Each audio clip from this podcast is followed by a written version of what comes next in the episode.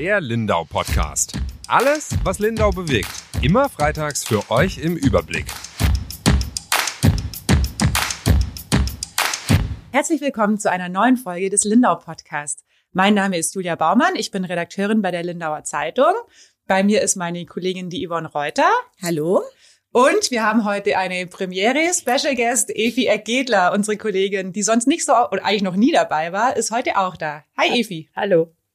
Ja, Evi, du bist heute ähm, beim Podcast, weil du diese Woche oder eigentlich jetzt schon über eine ganz lange Zeit die Geschichte hattest, die, glaube ich, in dieser Woche für die meisten Emotionen gesorgt hat, die meiste Aufregung, Tränen, dieses Mal zum Glück einfach Freudentränen. Freudentränen. Ähm, der eine oder andere Hörer wird es schon vermuten. Es geht um unseren Farid Assisi. Erzähl doch mal, wie hast du die Familie Assisi überhaupt kennengelernt?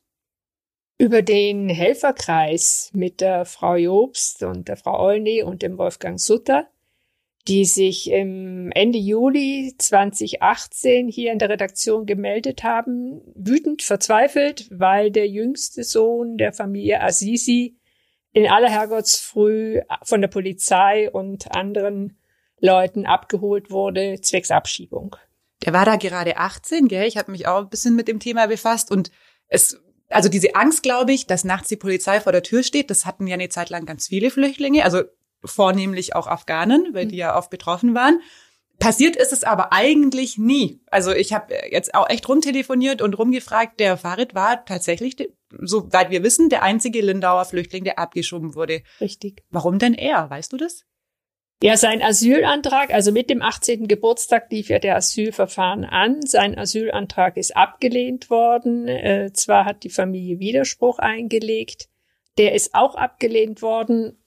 Und dann war Farid plötzlich einer von den 69 Flüchtlingen aus Deutschland, die zum 69. Geburtstag von Herrn Seehofer eben äh, zurückgeflogen wurden nach Afghanistan, nach Kabul. Das heißt, er hatte einfach Pech. Ja. Aber, Aber riesengroßes Pech, ja, oder? wenn man das so plump sagen Die Flüchtlingshelfer in Lindau haben damals gesagt, man hat sich halt jemanden gesucht, der angepasst ist, der nicht Autsch sagt, der einfach verblüfft ist und mitgeht. Das kommt dazu, glaube ich, weil der Farid, ich, äh, Herr Sutter, der sich ja auch um ihn äh, gekümmert hat, ehemaliger Lehrer, jetzt in Rente, hat auch gesagt, das war eigentlich ein, ein Musterknabe. Also der konnte Deutsch, der hat sich in der Schule angestrengt, bei dem lief eigentlich alles gut. Und die Familie ist ja hier geblieben. Das muss man auch noch sagen. Der, der Geschwister und die Mutter, die sind ja in Deutschland geblieben. Die Mutter und die Schwester haben eine Aufenthaltserlaubnis inzwischen. Äh, Sie haben damals befürchtet, dass der älteste Sohn, der Ferreidon, abgeschoben wird. Aber es hat den jüngsten getroffen. Und der war jetzt zwei Jahre? Zwei Jahre, drei Monate. Wo? Er wurde erst nach Kabul geflogen. Mhm. Da war er ziemlich verzweifelt, wie mir seine Schwester gestern geschildert hat. Farid hat ständig nur geweint am Telefon. Klar, der kannte da auch gar niemanden mehr, Der oder? kannte Kabul nicht. Der ist als Baby aus Afghanistan weg. Der war anderthalb oder zwei Jahre, als seine Mutter mit ihm und den beiden Geschwistern in den Iran geflüchtet ist, aus Angst vor den Taliban, Mhm. weil sie halt studierte Lehrerin ist und sie hätte diesen Beruf gar nicht mehr ausüben dürfen. Heißt aber, er kannte die Stadt Kabul nicht und er Nein, ist eigentlich auch nie- in Afghanistan gewesen, bewusst. nein. Mhm.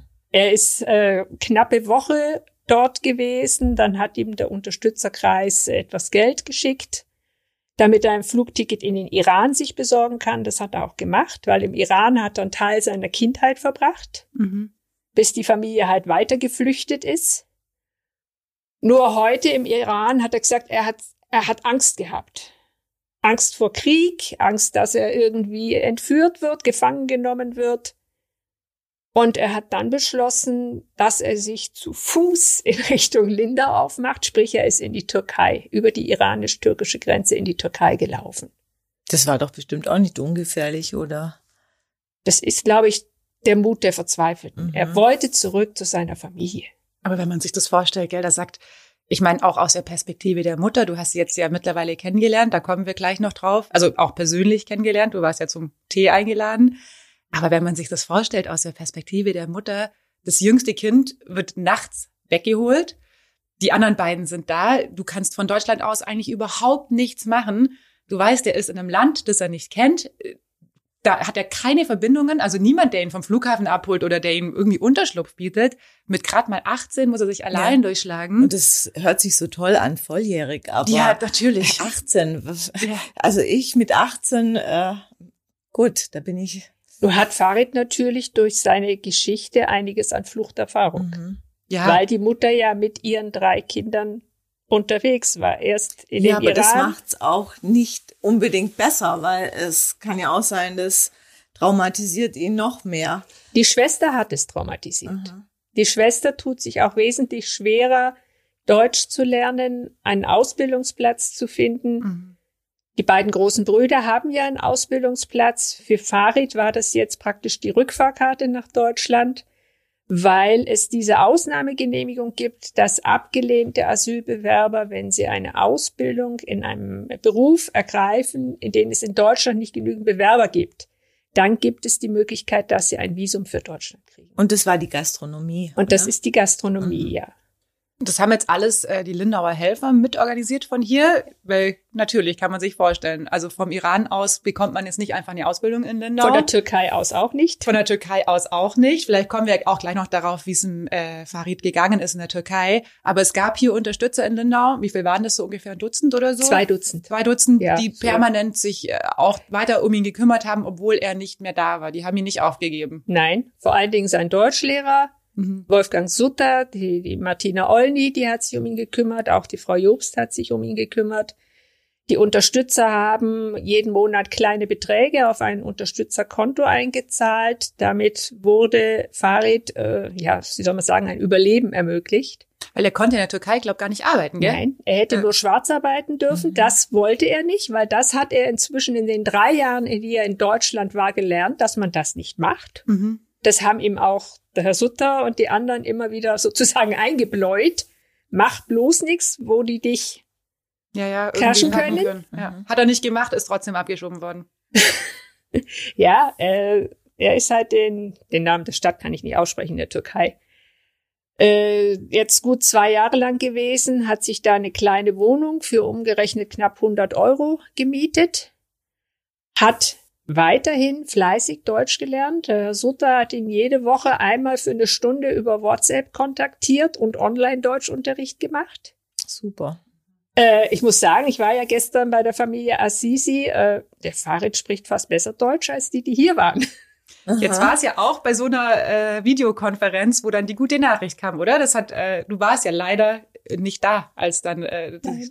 Nach zwei Jahren, die du drüber berichtet hast, gut zwei Jahren, durfte ich dann den Vollzug vermelden. Äh, der Herr Sutter hat erzählt, es war genau in so einer Deutschunterrichtsstunde, als es geklingelt hat. Und dann war der Postbote vor der Tür in der Türkei beim Farid und hat ihm tatsächlich den Pass mit dem Stempel gebracht. Mit dem Visum. Genau, mit dem Dem Visumstempel Einreisevisum. Ja. nach Deutschland. Und dann ist er natürlich ausgeflippt. Ja, jetzt ist er wieder da. Äh, wir hatten ja auch sogar ein Video von der Szene, wie er angekommen ist am Flughafen. Das ich hat der glaub, große Bruder gedreht, wie Mama und Schwester auf ihn zustürzen, in den Arm nehmen. ja, Mama möchte ihn am liebsten gar nicht mehr loslassen im Moment. Das kann ich mir vorstellen. ja, aber auch wenn man sich, also da kommen einem ja fast selber die Tränen, Ja. oder? Wenn man sich das vorstellt, nach so langer Zeit, dass du dein Kind wieder, und zwischendurch haben, gibt man ja auch die Hoffnung auf und dann sieht's wieder so schwarz aus und dann gibt's wieder einen kleinen Hoffnungsschimmer und manchmal wird es auch dann wieder direkt zerschlagen. Jetzt hat sie ihn wieder in den Arm nehmen dürfen und du hast die ganze Familie getroffen. Ich habe gestern die ganze Familie getroffen, war bei ihnen in ihrer Wohnung in Eschach. Sie hatten mich eingeladen. Äh, sie haben mir erzählt von ihren Ängsten, die sie hatten in den letzten zwei, zweieinhalb Jahren. Vor allen Dingen aber auch haben wir gesprochen, wie es in der Zukunft weitergehen soll. Ferreidon hat ja vergangenes Jahr im Dezember seine Ausbildungsaufenthaltserlaubnis erhalten. Der macht ja seit gut einem Jahr eine Ausbildung zum Fachlageristen in Lindau. Und Farid hat durch Vermittler der Unterstützer einen Ausbildungsvertrag in der Allguthalle unterschrieben, wo er jetzt heute Nachmittag ein, seine Ausbildung zum Restaurantfachmann beginnen wird. Also ein richtiges Happy End, oder? Kann Ja. man schon so Ja, sagen. zu dem Happy End fehlt noch die kleine Schwester, die Faria, die im Augenblick auf der Suche nach einem Ausbildungsplatz in der Arztpraxis oder bei einem Optiker ist. Die hat bisher noch keinen Erfolg gehabt, aber die Brüder hoffen, dass das noch klappt. ich glaube, das lässt sich lösen, oder? Aber jetzt sind mal alle wieder zusammen. Ich glaube, Es das ist sind das, alle zusammen. Wie geht's es- der Mama denn? Ich meine, du hast auch zwei Söhne. Ja. Wie habt ihr euch denn unterhalten, so als von Mutter zu Mutter? Äh, relativ schwierig, weil Frau Assisi in den vergangenen zwei Jahren nicht mehr die Kraft hatte zum Deutschlernen. Mhm. Die hat halt nur getrauert um ihr Kind, das irgendwo ganz weit weg ist. Aber sie hat gestern das erste Mal wieder richtig gelacht. Das wollte ich sagen. Ich meine, das Mhm. geht ja auch ohne Worte. Kann man da ganz Ja. viel. Ja. Also auf den Bildern und auch auf dem Video, das der Ferreidon und die anderen aus München von der Ankunft vom Fahrrad mitgebracht haben, das hat man ja auch in der Zeitung gesehen, war sie noch sehr schluchz. Ja. Aber jetzt hat sie wirklich, jetzt ist befreit. Sie will auch jetzt wieder intensiver lernen. Sie hat ja den Traum, dass sie, obwohl sie schon Mitte 50 ist, vielleicht noch in Deutschland in einem Kindergarten ein bisschen arbeiten darf. Sie ist ja eigentlich studierte Grundschullehrerin in Afghanistan gewesen. Ja. Cool. Ob das klappt, wird man die nächsten ein, zwei Jahre sehen. Aber man sieht an diesem Beispiel wieder ganz deutlich, wie wichtig das ist, dass man irgendwen hat, der sich um Mhm. einen kümmert. Also diese Menschen wären doch komplett durchs Raster gefallen. Der wäre nie mehr hierher gekommen, wenn der Herr Sutter und die anderen Total. Helfer Ja. äh, nicht so fleißig und ja immer wieder nachgebohrt hätten und auch den Kontakt zu dem jungen Mann gehalten haben. Ja. Das ist ja ganz wichtig, dass der auch weiß, es lohnt sich, Ja. weiter am Ball zu bleiben. Äh, Juli, du hast dich ja auch um einen äh, Flüchtling gekümmert, den Said. Ja. Und Auch Assisi, lustigerweise. ja, gell? heißt äh, gleiche Nachname, aber nicht, Nicht miteinander verwandt. verwandt. Und das hat ja auch ein ganz, dank deiner Intervention, ein gutes Ende genommen. Sah aber zeitweise auch anders aus. Ja, das stimmt. Der war auch weg. Also er war auch ein Jahr in Afghanistan dann tatsächlich. Und deswegen, ich glaube, deswegen konnte ich auch so mitfühlen, als ich mit dem Herr Sutter geredet habe, dann letzte Woche. Klar, das, man hat als Helfer natürlich, steckt man da auch sein Herzblut rein. Man ärgert sich auch so viel, weil es so viel Bürokratie ist. Ich bin ganz oft mit dem Said in Augsburg auch bei der Ausländerbehörde gesessen. Wir sind ganz oft morgens um fünf, halb sechs dahin gefahren von Lindau aus, weil sowohl er als auch ich das irgendwie mit der Arbeit vereinbaren mussten. Und klar, man ist da auch so ein bisschen äh, Massenabfertigung findet da ja auch statt. Da fühlt man sich dann irgendwie gleich abgebügelt. Man fährt da eineinhalb, zwei Stunden hin für zehn Minuten Gespräch hinter einer Scheibe, also getrennt durch eine Scheibe. Natürlich, die können sich nicht für jedes Einzelschicksal interessieren. Einen selber interessiert das Einzelschicksal natürlich ungemein. Ähm, ja, und bei ihm war es dann auch so, der hat äh, seinen Ablehnungsbescheid bekommen und eigentlich gleiches äh, Szenario wie bei Farid. Man kann dann ja nochmal Einspruch einlegen und dann kann man auch dagegen klagen und aber irgendwann ist das Verfahren dann abgeschlossen und dann müssen die eigentlich gehen. Und dann hat man die Wahl. Also viele gehen halt einfach nicht. Ich habe da auch ganz viel mit anderen äh, Helfern und Arbeitern, die halt mit Flüchtlingen arbeiten, äh, gesprochen. Viele gehen einfach nicht. Die haben aber dann halt auch keine Möglichkeiten hier. Das muss man schon auch sehen. Also der Afghane, dessen Verfahren abgeschlossen ist und der eigentlich ausreisepflichtig ist, der hat es hier sehr, sehr schwierig, eine Ausbildung zu finden. Und dann kriegt man mal eine Ausbildung oder eine Arbeitsstelle einfach. Dann kriegt man so eine Arbeitsduldung, die muss man dann monatsweise verlängern. Klar, welcher Arbeitgeber nimmt einen dann? Welche Aufstiegschancen hat man? Deutschkurse kriegen die ja schon seit ganz vielen Jahren eigentlich nicht mehr, die Afghanen, weil es ja immer noch als sicheres Herkunftsland gilt. Und wir hatten uns dann entschieden, äh, dass der Said tatsächlich ausreist. Freiwillig ausreist. Mhm. Also die haben ihm dann noch, es war aber auch ein Heckmeck, also nach langem Hin und Her, weil er eigentlich schon äh, den Abschiebebescheid bekommen hatte, haben die ihm dann zugestanden, wenn er jetzt geht, dann darf er freiwillig ausreisen, hat dann zwar diese, weiß gar nicht, 1000 oder 2000 Euro, die Flüchtlinge bekommen, wenn sie wirklich freiwillig gehen. Ich meine, es war nicht freiwillig Mhm. bei ihm, ähm, nicht bekommen. Heißt, er musste Flug äh, nach Kabul und alles selber bezahlen und auch da alles selber bezahlen. Der hat da auch, wie Farid, eigentlich keine Angehörigen mehr. Also glücklicherweise ganz entfernte Verwandte hatte er da noch, aber ähm, die hat er ja auch. Der ist auch seit über zehn Jahren unterwegs, schon ewig nicht mehr gesehen. Und der ist dann freiwillig ausgereist. Ich habe ihn zum Flughafen gebracht und das war schon auch schlimm. Weil Ich habe natürlich äh, zu ihm immer gesagt, kein Problem, Said, wir holen dich zurück, äh, Visum und so weiter. Aber tief in mir war ich mir da gar nicht sicher, ob das klappt. Weil natürlich, der war dann erstmal weg. Man gibt ihn dann erstmal ja aus der Hand. Mhm. Er ist da angekommen, hat sich dann schon auch gleich gemeldet und so, ähm, dass er gut angekommen ist und hat das ganz okay verkraftet. Und Wie lang war er jetzt letztlich? Ein gutes Jahr. Ein Jahr. Ja, gell? also war es war- kürzer als bei. Ja, ziemlich genau ein Jahr war, äh, vor einem Jahr ist er, glaube ich, gegangen Mhm. an Flughafen. Mhm. Ja. Und dann, ähm, ja, jetzt ist er schon wieder da. Mhm. Mhm. Aber das war natürlich, das war dann ganz viel Glück und ja, natürlich, äh, schon auch Hartnäckigkeit. Mhm. Also wir haben dann einfach die Botschaft so lang genervt und die Behörden so lang genervt. Und er hatte hier zum Glück eine Freundin, mit der er auch schon äh, ja verlobt und äh, eine muslimische Zeremonie zur Hochzeit gemacht hat. Hatte hier ein ganz gutes Netzwerk. Ja.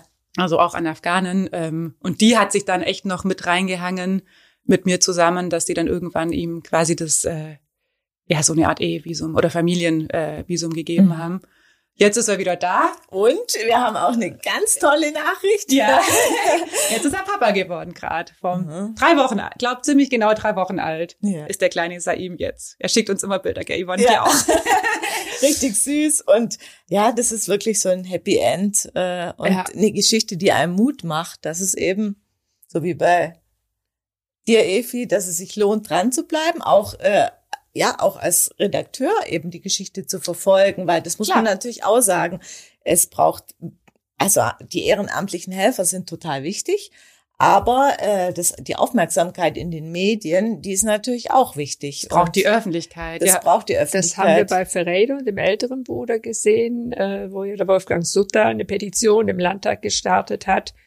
Und ohne die vielen, vielen, vielen Unterschriften von Lindauern und Menschen aus der Umgebung hätte das wahrscheinlich nicht geklappt. Mhm. ja, und ohne dich. Und ja, man muss es ja auch publik machen. Also Die man muss Leute es einfach mal müssen's ja aussprechen, auch ohne Evi. Genau. Du hast da ja immer, sobald es was Neues gab, berichtet. Die wussten immer, sie können dich als Ansprechpartner, du bist da, du kümmerst dich so schnell es geht drum. Das ist die Öffentlichkeit, die sie brauchen, die dann in diesen Einzelfällen ganz viel hilft. Aber natürlich weiß man auch, es gibt noch tausende Einzelschicksale in Deutschland, die haben halt weder diese Helfer noch die Öffentlichkeit. Ich meine, im besten Fall hast du beides, dann hast du echt Mhm. gute Chancen. Aber wenn du halt nichts davon hast, dann verstehst du gar nicht, was die von dir wollen. Also wirklich, du verstehst die ganzen äh, Anträge, die, die ganze Bürokratie kannst du gar nicht verstehen. Ich habe das zum Teil nicht verstanden. Und dann noch mit diesen Sprachdefiziten. Natürlich. Und dann geht's zack, zack, zack Ja. und wieder der nächste. Das ist unmöglich. Das ist nicht zu schaffen. ja, und dann ist natürlich Ohne auch Hilfe. das, der Ablehnungsbescheid oder der Abschiebebescheid ist natürlich, das reißt dich in ein Loch. Und dann denkst du, also würde ich auch denken, ist es alles vorbei. Es gibt keine Möglichkeit mehr. Ich bin jetzt weg. Und allein diese Möglichkeit aufzuzeigen, nee, wir können das noch schaffen auf dem und dem Weg, das würden die ja gar nicht mitkriegen allein. Mhm. Also wie denn auch? Das sagt denen ja auch in der Ausländerbehörde keiner. Die Ja, werden ja doof. ja, Das ist klar. dann nicht deren Job. Das ist ein Interessenkonflikt. Ja, genau. Aber von dem her, Evi, hast du da auch Großes geleistet. Nicht umsonst die Einladung zum Tee. genau, die hast du dir verdient. Ja, es ist ja auch schön, oder? Auch als äh, Journalist zu merken, was man auch einfach bewirkt. Ja, das war die freudige Nachricht diese Woche. Es gab auch so eins, zwei, drei, vier, fünf, sechs, sieben nicht so freudige Nachrichten. Hatten am Montag, nee, am Dienstag großen Text in der Zeitung. Da hat ja der Dirk hat sich getroffen mit der unserer neuen Oberbürgermeisterin, der Claudia Alfons und dem Jürgen Wiedmer. Und die Frau Alfons hat da mal offengelegt auf acht DIN A4 Seiten. Er hat es mir danach gezeigt, als er in die Redaktion gekommen ist, was in Lindau alles nicht so gut läuft. Und das ist wohl einiges sind. Ja, ähm, Inselhalle steht auf dem. Ja, Inselhalle haben sie, glaube ich, vor allem der Wasserschaden ist ein Problem. Den haben sie ja schon seit zwei Jahren. Gell? Man findet nicht so richtig raus. Genau. Ähm, Therme wird teurer, Therme wird teurer. wird nachverhandelt werden müssen, oder? Ja. Steuerprobleme gibt's. Steuerprobleme. Wissen wir ja auch schon seit Jahren. Genau. Wann war die Razzia? Vor anderthalb Jahren? Ja, Oder bestimmt. so auch schon wieder, gell? Mhm, mhm. Ja. So, Ja. das Einzige, was nicht, äh, nicht genannt wurde, in keinem Zusammenhang mit Problemen, war der Kawatzen, Ja. glaube ich, oder? Das ist die positive Nachricht. ist der Kawatzen. Äh, Und da war jetzt auch diese Woche, eben am Dienstag, war eine Pressekonferenz im Stadttheater, ähm, wo es jetzt diesmal nicht um die großen baulichen Veränderungen ging, sondern wirklich um die inhaltliche Neugestaltung und das Museumskonzept im Du warst Kawatzen. Ich war dabei und ähm, ja, habe gedacht, bin mit wenig Erwartungen. Ich wusste nicht, in welche Richtung es geht. Und ich muss sagen, es hat mich sehr beeindruckt, äh, was da so zur Sprache kam. Und hinterher war auch noch ein kleiner Rundgang im Kawatzen auf der Baustelle. Das war auch sehr interessant, das mal so vor Ort zu sehen. Ja, du warst ganz begeistert, oder? Also wir hatten gestern oder am Dienstag die Termine ja gesplittet. Es Mhm. gab zwei äh, Sachen, wo man hingehen konnte. Es war einmal der Termin im Kawatzen und einmal in äh, Zech an der Leiblach, Deichrückverlegung. Da haben wir dann Schnick, Schnack, Schnuck gemacht, wer bei dem Wetter draußen rumstapfen darf und wer äh, sich drinnen aufhalten darf. Du hast gewonnen. Ähm, ja, und du bist irgendwie heute echt äh, geflasht von dem, was du da. Ja, wie wird ich, denn ich hatte Museum? so den Eindruck, dass man ganz deutlich spürt, dass es ein äh, mit Profi erarbeitetes Konzept mhm. gibt und dafür spricht der Kurator, das ist der Beat Gucker und die, der Museumsgestalter ist eine Firma aus Berlin. Tom Duncan ähm, ist da einer der Kompagnons und die waren beide eben auch da und haben so von ihrer Arbeit mal berichtet, weil äh, ja, da macht man sich natürlich als Museumsbesucher gar nicht so Gedanken, man geht und konsumiert, aber mhm. wie es und man sagt hinterher, hat mir gefallen oder hat mir nicht gefallen, aber wie es was wie sowas entsteht, ja, ja. ja, was da für ein Konzept und äh, ja, dann auch wirklich was für Bedürfnisse alles berücksichtigt werden müssen. Das hat ähm, die Frau Reil und der äh, Alexander Warmbrunn als Kulturamtsleiter da gut dargelegt, ja. Evi, kurze Frage an dich. Wann warst du das letzte Mal im Kawatzen? Im Alten? Im Alten? ja? Vor gut fünf Jahren. Ah, okay, dann gar nicht so lange her. Ich war, ja gut, bei Picasso-Vernissage war ich und davor mal privat, bevor ich hier in Lindau war. Mhm. Und der Herr Warmbrunn hat es, glaube ich, bei dir auch als, wie hat er es genannt? Also Kultur, kulturelle Rumpelkammer oder irgendwie so hat er es genannt, weil eben alles. Trifft's ganz gut, oder? Ja. es wurde viel gesammelt. Äh, man hat sicherlich allen Stauraum genutzt. Ja, so kann man es auch sagen. genau. Und das soll jetzt nicht mehr so sein. Also lieber weniger. Es gibt keine, also wer das Museum künftig besucht, kriegt jetzt keine, keinen Anspruch auf eine vollständige Chronologie, sondern es werden verschiedene Episoden herausgegriffen, das über äh, das Thema, das so über allem schwebt, äh, da hat sich eben der Herr Gucker Gedanken gemacht, was ist das, was für Lindau spezifisch oder besonders interessant ist? Und hat er gesagt, Lindau stieß zu allen Zeiten immer auf Grenzen.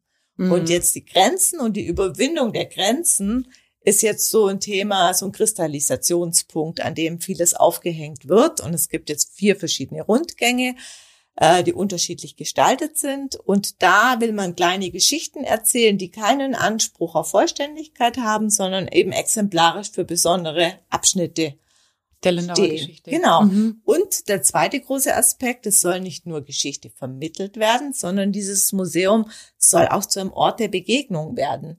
Und äh, wenn man sich die Räume dann angeschaut hat, kann man sich das gut vorstellen. Was mich total begeistert hat, ist, dass dieser Gewölbekeller wird jetzt wieder erneuert und begehbar und nutzbar gemacht. Das war vorher nur Lager, oder? Ich war da mal unten. Was ich glaube, da war ein Teil von diesem Depot drin. Ja, ja, da haben ja, die, die Sachen ja? gelagert. Was Eben. die, die nicht mehr reingepasst haben in genau. die anderen Räume oben. Die sind dann unten. Und es ist wunderschön und mhm. das soll dann für Jazzkonzerte, für private Veranstaltungen genutzt werden. Da gibt's einen großen Thekenraum und Küche und so. Also ganz toll, wirklich ein Ort der Begegnung. Und auch im Erdgeschoss. Heißt, ich kann mir das mieten als äh, Jule Baumann, Privat-Lindauerin für mein also für Veranstaltungen sagen, auf 40, jeden 35. Fall, aber das weiß ich nicht, wie weit es geht, aber für Veranstaltungen okay. soll es auf jeden Fall nutzbar gemacht werden. Und das Erdgeschoss ist auch so ein Bereich, da wird auch ein neuer äh, Zugang erschlossen, nämlich von der Kramergasse aus, so dass man wirklich schön mhm. reinkommt. Und das Erdgeschoss ist komplett kostenlos. Und äh, da ist ein Museum geplant, äh, ein, ein Café, Museumscafé geplant und auch schon so kleine Ausstellungsräume, die äh, Räume, die dann als Appetizer dann so dienen, ah, dass man so ein bisschen sieht, ja, ja, was einen oben erwartet. Mhm.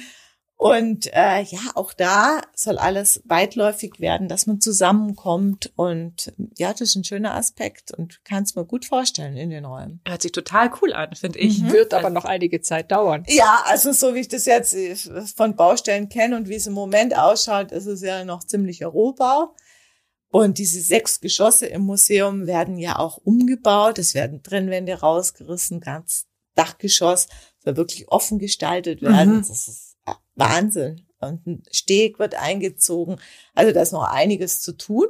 Aber natürlich steht die Konzeption schon. Und ganz spannend ist natürlich auch, wie dieser Museumsgestalter das umsetzt. Mhm. Aber ich glaube, so ist es auch der richtige Weg, oder? Sich gleich mit den Leuten zusammenzusetzen, die, oder das ist wahrscheinlich der Traum von jedem Kulturschaffenden. Ja. Wie geht's denn Herr Warmbrunn? Der ist wahrscheinlich im Himmel, oder? Also ich glaube schon, dass jetzt alle sehr euphorisch sind, weil natürlich auch sehr, sehr viel Vorarbeit drinsteckt. Ja. Und sie auch viele gefragt haben. Also ins Boot sind natürlich alle von den von der Stadt, äh, die irgendwas mit Kultur zu tun haben. Aber ähm, der Herr Stauder natürlich als mhm. die Kapazität in Lindau, wenn es um Stadtgeschichte geht. Aber sie haben geöffnet. Mhm. Eben damals die Erzählcafés, ja. die dann auch schon im Kawatzen stattfanden. Und ähm, ja, wirklich alle Schulen waren beteiligt. Also jeder soll gehört werden. Und das ist ein toller Ansatzpunkt. Ich stelle es mir eben total cool vor, weil ich glaube, oft als äh, Museumsleiter oder Kulturamtsleiter oder auch Kurator kommt man halt in ein fertiges Gebäude und muss dann gucken, wie bringe ich da die Ausstellung unter, oder? Mhm. Und jetzt haben sie ja quasi dieses Privileg, das Gebäude auch nach der Ausstellungskonzeption ausrichten zu können. Genau, das muss das doch eigentlich äh, es gibt ein paar Vorgaben, die mhm. natürlich da sind und das äh, ist, ist ja auch ein denkmalgeschütztes Gebäude, oder? Denkmalgeschützt, das ja. setzt schon mal Grenzen und zugleich muss der Spagat geschaffen werden, dass es möglichst barrierefrei mhm. zu machen ist, dass er auch inklusive ähm, Ausstellungselemente drin sein sollen. Also sind schon Vorge äh, Vorgaben da und die dann zu einem spannenden Erlebnis werden zu lassen, ist natürlich eine Herausforderung. Aber diese Männer, die beiden, die ich vorhin genannt habe, die äh, sind Profis und die kriegen das hin. Also gerade der Herr Duncan hat jetzt so drei, vier Beispiele genannt, ähm, mhm. wie er eben so Animationen und Projektionen sich vorstellt. Und die sind schon ausgearbeitet. Und sage, puh, das macht, das macht Lust dahin ja. zu gehen und Lust auf mehr. Ja, also ich habe deinen Text schon gelesen, ich habe auch Lust. Ähm, ja. Und ich habe aber auch Lust auf den Gewölbekeller. Ja, ich auch. Muss ich sagen. Unser Wort zum Wochenende, wenn man dann endlich vielleicht mal wieder bis dahin sollte man ja wieder gescheit feiern können, bis dieser Gewölbekeller aufhört. Auf jeden Fall, ja. Sonst. Ja, dann verabschieden wir uns für diese Woche. Schön, dass ihr da wart. Danke, Evi. Dankeschön. Danke, Yvonne. Gerne. Tschüss bis nächste Woche.